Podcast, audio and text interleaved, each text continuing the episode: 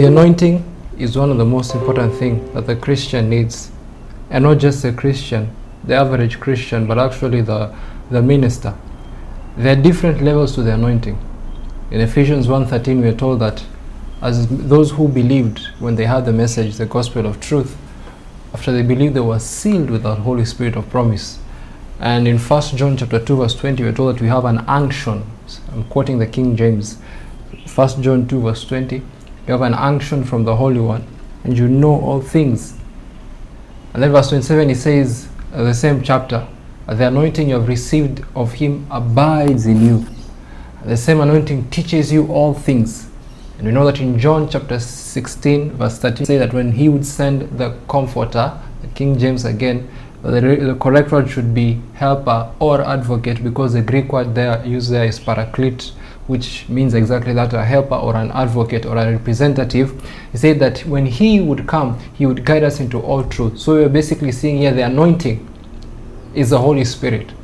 And the Greek word used for anointing in First John chapter two verse twenty and verse twenty-seven is a Greek word chrisma.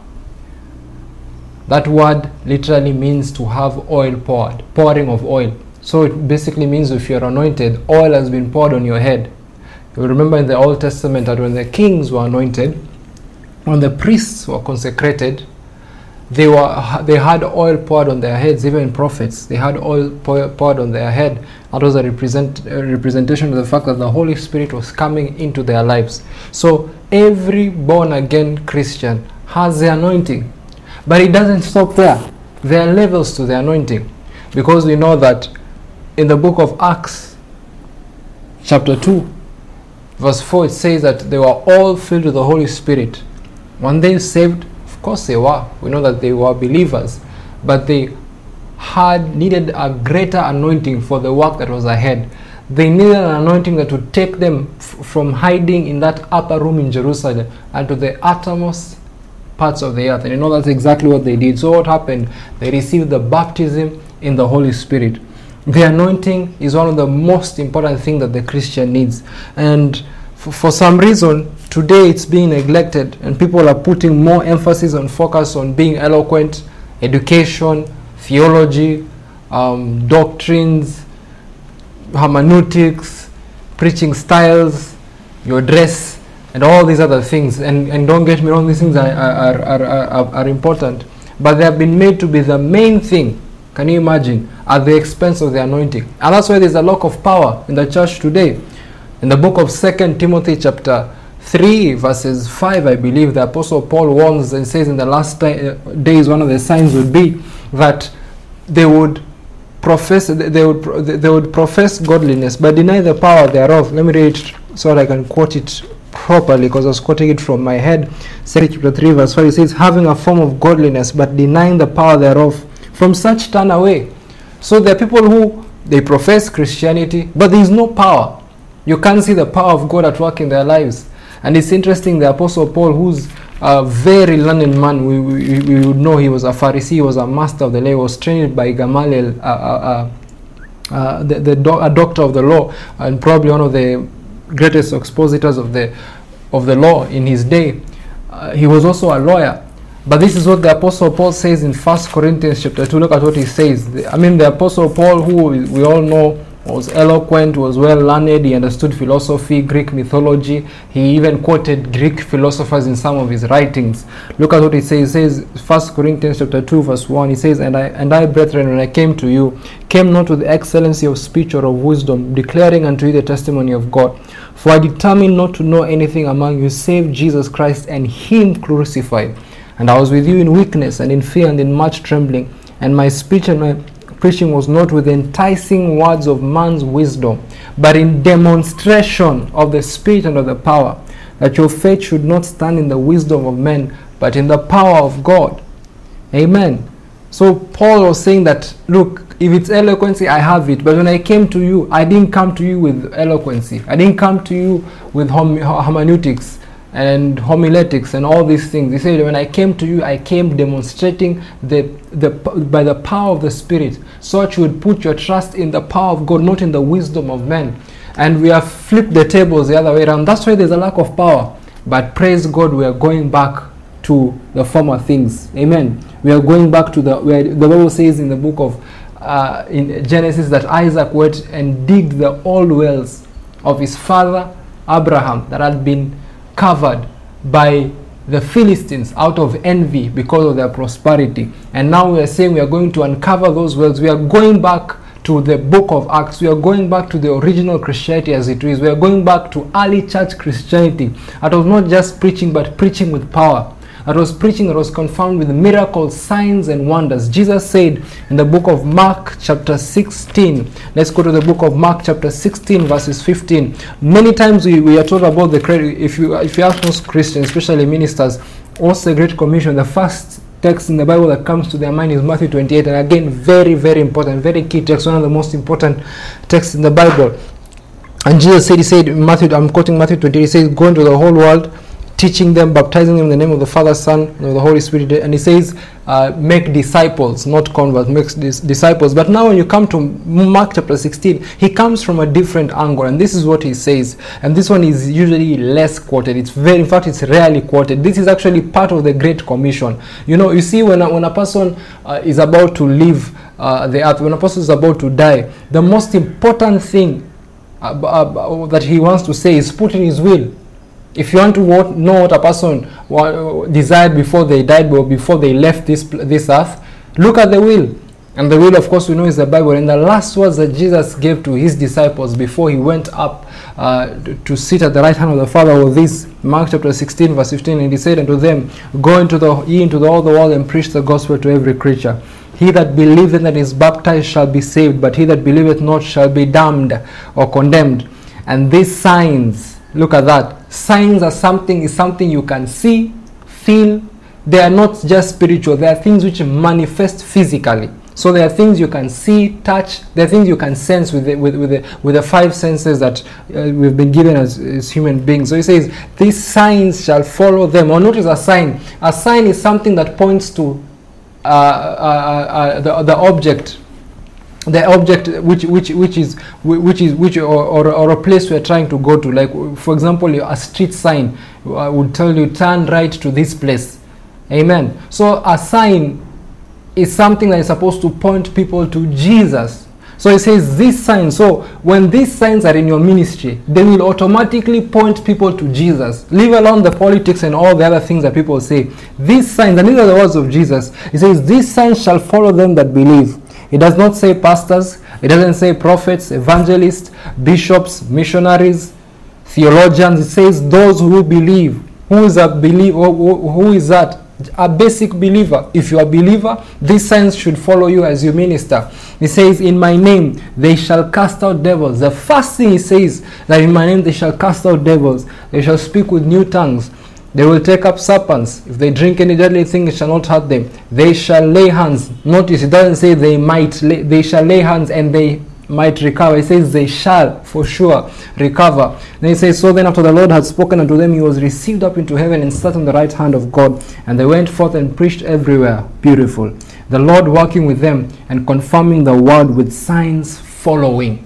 So he confirms the word with signs following. We are preaching John three sixteen. For God so loved the world that he gave his only begotten son, that whosoever believes in him should not perish but have everlasting life. That's the central message. But there are signs following. So if there's somebody who needs healing of the body or mental health, that, that's very common problem today that's uh, uh, being trending throughout the world, really. A lot of people are suffering from mental health, whether it's physical or mental health, that you can find your healing. Whether somebody needs deliverance from oppression or demonic possession, they can be delivered. Amen.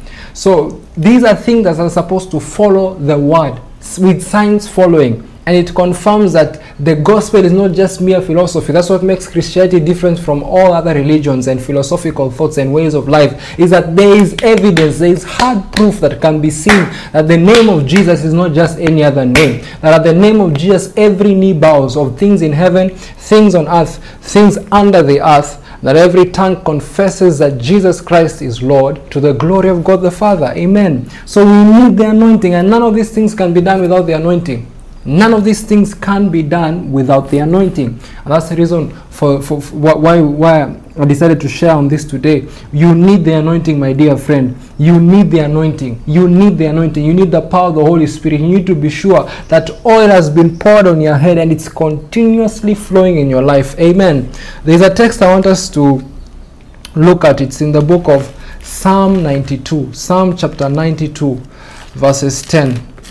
And this is a psalm written, um, f uh, and, and, uh, f uh, and, and this is what it says. But my horn shalt thou exalt like the horn of a unicorn or a wild ox.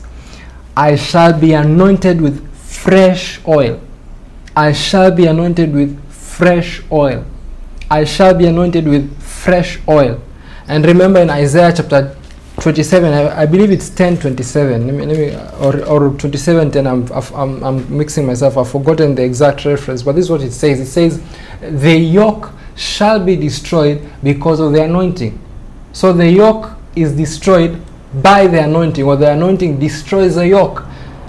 And many people are carried down with burdens, emotional stress, physical uh, ailments, um, sin, and all these things, and it's only the anointing that can destroy or break all these yokes and bondages in the mighty name of Jesus. So you need the anointing. You need the power of the Holy Spirit to be at work in your life. And without that power, what you're sharing will just be words, mere words, philosoph almost philosophical sounding. That's why sometimes you will hear somebody, you know, even sharing, you know, or preaching, and you don't feel anything.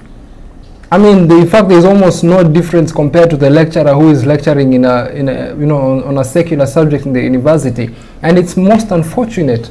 Yet we are told that these signs shall follow them that believe.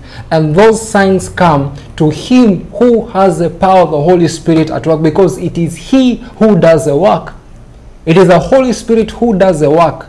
And that's why they were told, the, the apostles were told, wait, don't be in a hurry to go and preach. He told them, wait until you are endued with power from on high. And we are told that on the day of Pentecost, they were all filled with the Holy Spirit, and they began to speak with other tongues that the Spirit gave them utterance. And not just that, we are told that through the powerful preaching of Peter. Do you know that, that, that, that, that the Bible clearly tells us in the book of Luke? In fact, um, let's, let's look at the book of Matthew first of all.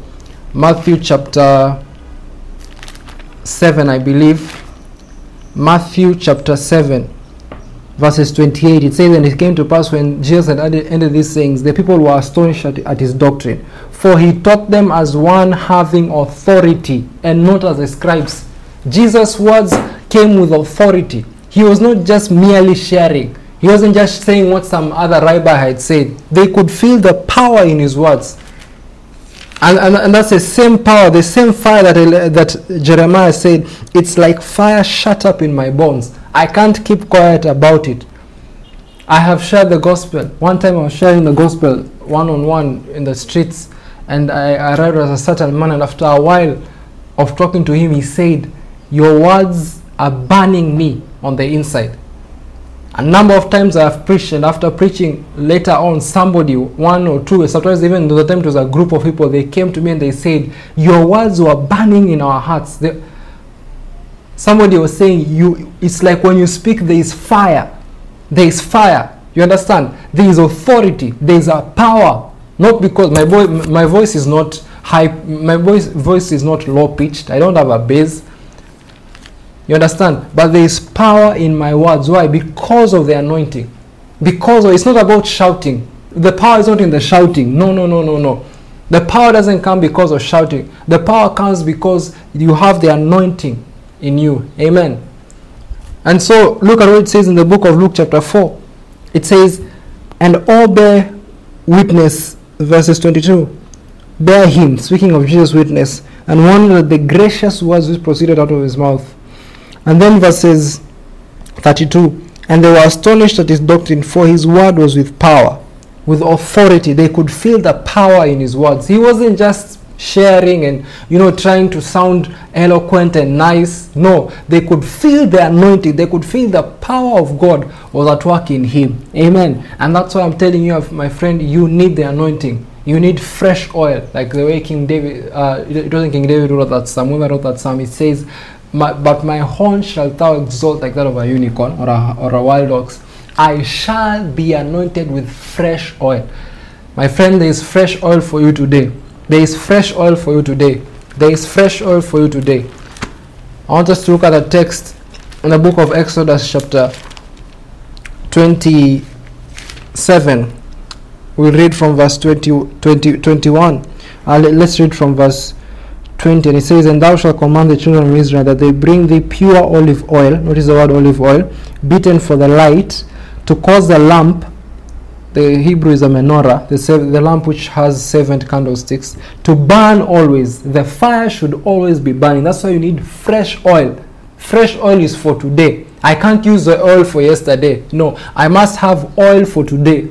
Remember in Matthew chapter twenty-five that the foolish virgins, they did not have oil, extra oil. The problem was not that they didn't have oil. The problem is that they didn't have extra oil. So you, you can't use the oil of yesterday today. That's why you need to continuously replenish the oil that is in you. For those of you who have the anointing, and for you who doesn't have the anointing, keep hearing, my friend. You will receive a touch from God today, in Jesus' name.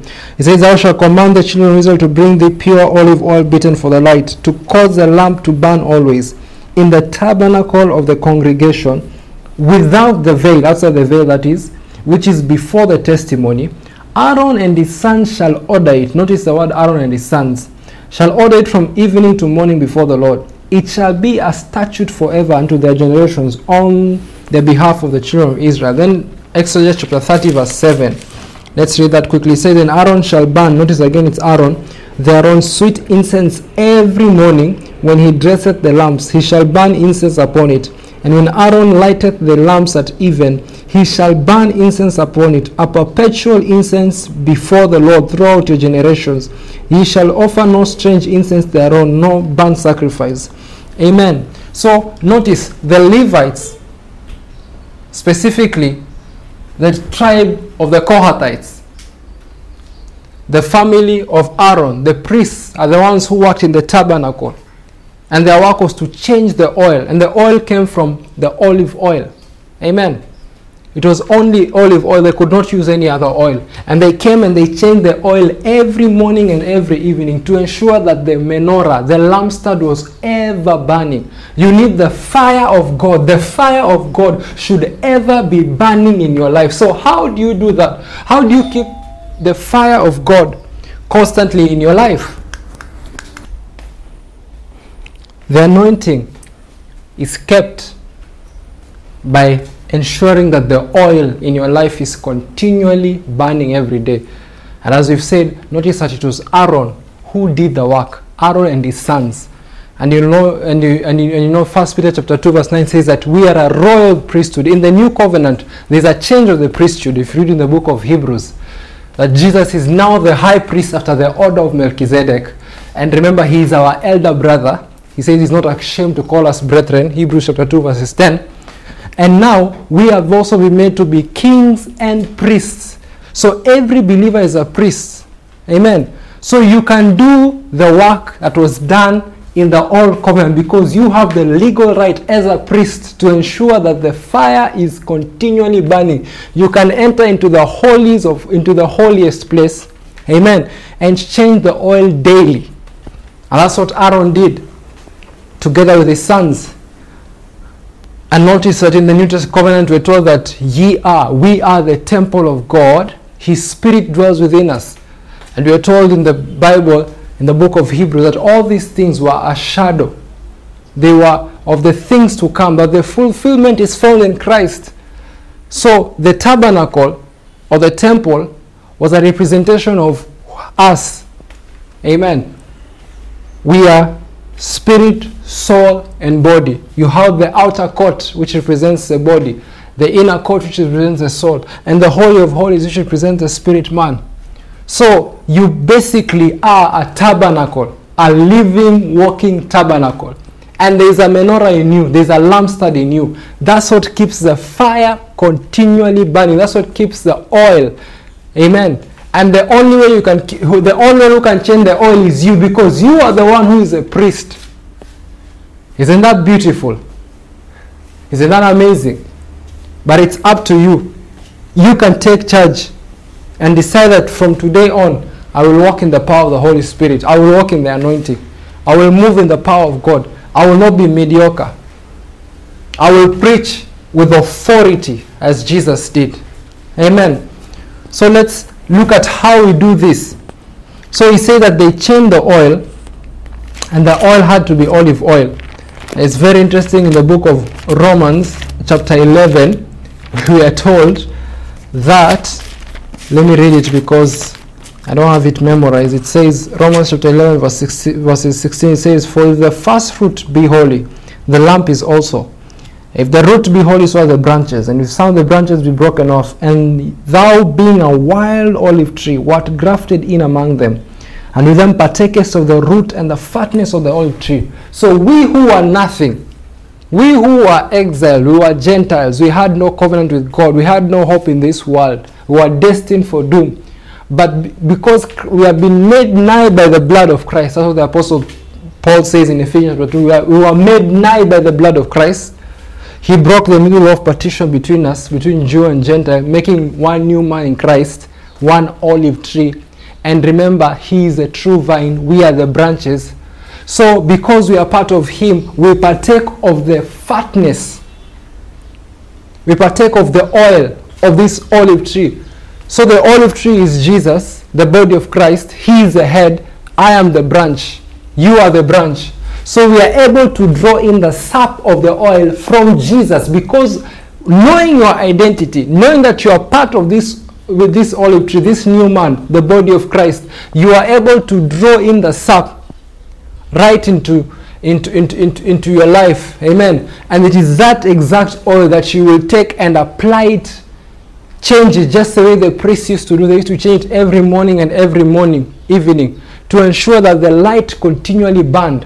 When the Bible says that you are the light of the world, it's not a matter of you trying hard to be good and to put on an act and to look religious and to have morals. No, it's a matter of you dying to self, allowing Jesus to work in you. Amen. He is working in you from the, on you from the inside out. So what happens is that the light will just automatically shine. It is not a matter of trying. You understand? It's not a matter of trying to be good. No, no, no, no, no.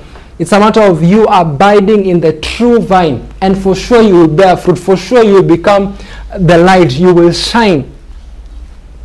So for you to change that oil. Now how do we do it practically? I want us to read a very interesting text. It's First Chronicles chapter twenty-three. And the context here is King David had assigned the tribe of Korah uh, to do the duties in the temple as pertains to music, and the chief musician was uh, was Asaph. And maybe you've read us, probably you've read Psalms, uh, some of the Psalms in the book of Psalms have the title uh, Psalm of Asaph, or some of the sons of Korah. These are the exact people whom David assigned to take care of the worship in the temple. And look at what it says in verse twenty-three, verse thirty. They were to stand. These are priests. Notice they only you could only qualify if you are a priest. And remember, we've said you are a you you are a priest, you and and and still at the same time you are, your body is the temple of God. I mean, this is just beautiful, and the Spirit dwells within you. So it says, the priest. Now put yourself in that in, in that verse. It says they were to stand every morning. Remember, the oil is changed in the morning and the evening, so that the lamp can continually burn, so that the fire of God can continually burn and bring light in the tabernacle. So for you to ensure that there is fresh oil, remember what he says, I shall be anointed. We've already quoted it, Psalm ninety-two verse ten, I shall be anointed with fresh oil. There is oil for every day. You can't use the oil for yesterday. And when the oil runs out, the fire stops, ceases, and the light starts to shine. And that's why you have a powerless, dead Christianity, which doesn't change anybody, doesn't change the lives of anybody. It becomes just like any other religion or or, or, or philosophies or ways of life. You understand what I'm saying? But for you to be different, it says, First Chronicles twenty-three verse thirty, you are to stand every morning to thank and praise the Lord, and likewise at even. So the secret to keeping the fire of the Holy Spirit, the secret to ensure that the olive oil is continually changed. So the lamp that is in you, the light, the fire continually burns, is that you are praising and worshiping. Ensure, my friend, that every day you spend time in just pure praise and worship. That is the oil for the anointing in your life. That is the oil for the anointing in your life. It is pure praise and worship. Spend time every day praising and worshiping God. Isn't it interesting that Catherine Kuhlman's ministry, one of the most powerful anointings that has ever walked this planet, her, her ministry revolved around praise and worship? Isn't it interesting that it's the same, same anointing that is on Pastor Benny Hinn, and we see him always, always singing songs of worship. In fact, if you went to his his crusade, you would think that you're in a, you know, like a musical or something in in in in the, in, in, in, in, in, the, in terms of worship. Kenneth Hagin, Kenneth Hagin. These people people may not know about this much about him, but I've I've listened to Kenneth Hagin a lot, and Papa Hagin. You'll consistently hear him saying, "Praise the Lord Jesus. Thank you, Jesus. We praise your name, the name, the name." And he's always mentioning the name, the name, the name, always praising God. These men and women understood that the secret to the anointing, to keeping the oil always burning, is to praise, not asking God for things. No, no, no, I'm not talking about, for, oh God, I need this. I know you are faithful, so you will provide for me. No, I'm talking about just praising God for who he is, giving thanks to his name, lifting up holy hands. Amen. Dancing like King David until your clothes even fall, almost fall off, or sometimes if, if they fall off, there is no problem. Bowing on your knees, falling prostrate to the ground, worshipping him, just worshipping him, just worshipping him, giving thanks to his name. The Bible says you give praise to him, for he is a good God. You're worshipping the beauty. He is the beauty of holiness, for he is a good God, and his mercies endure forever. That can't change. It's not because of what he has done, just because of who he is. That is the secret ingredient to ensuring the oil, the fire of the anointing is always burning in your life. I have read Smith Wigglesworth's books, and a number of times, many times, if you read Smith Wigglesworth, again, one of the most anointed men of God that has ever walked this earth.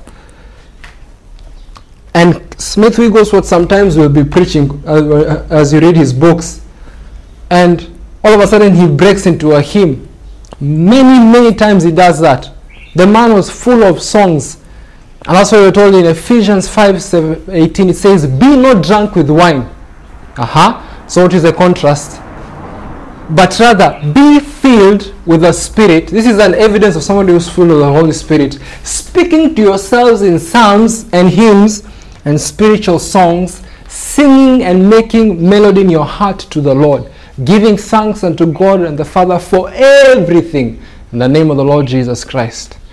Amen. So we have to get to that place whereby we learn the secret of just praising and worshiping God. As you're doing that, you're taking the oil and changing it, changing it, changing it, changing it in the morning, changing it every evening.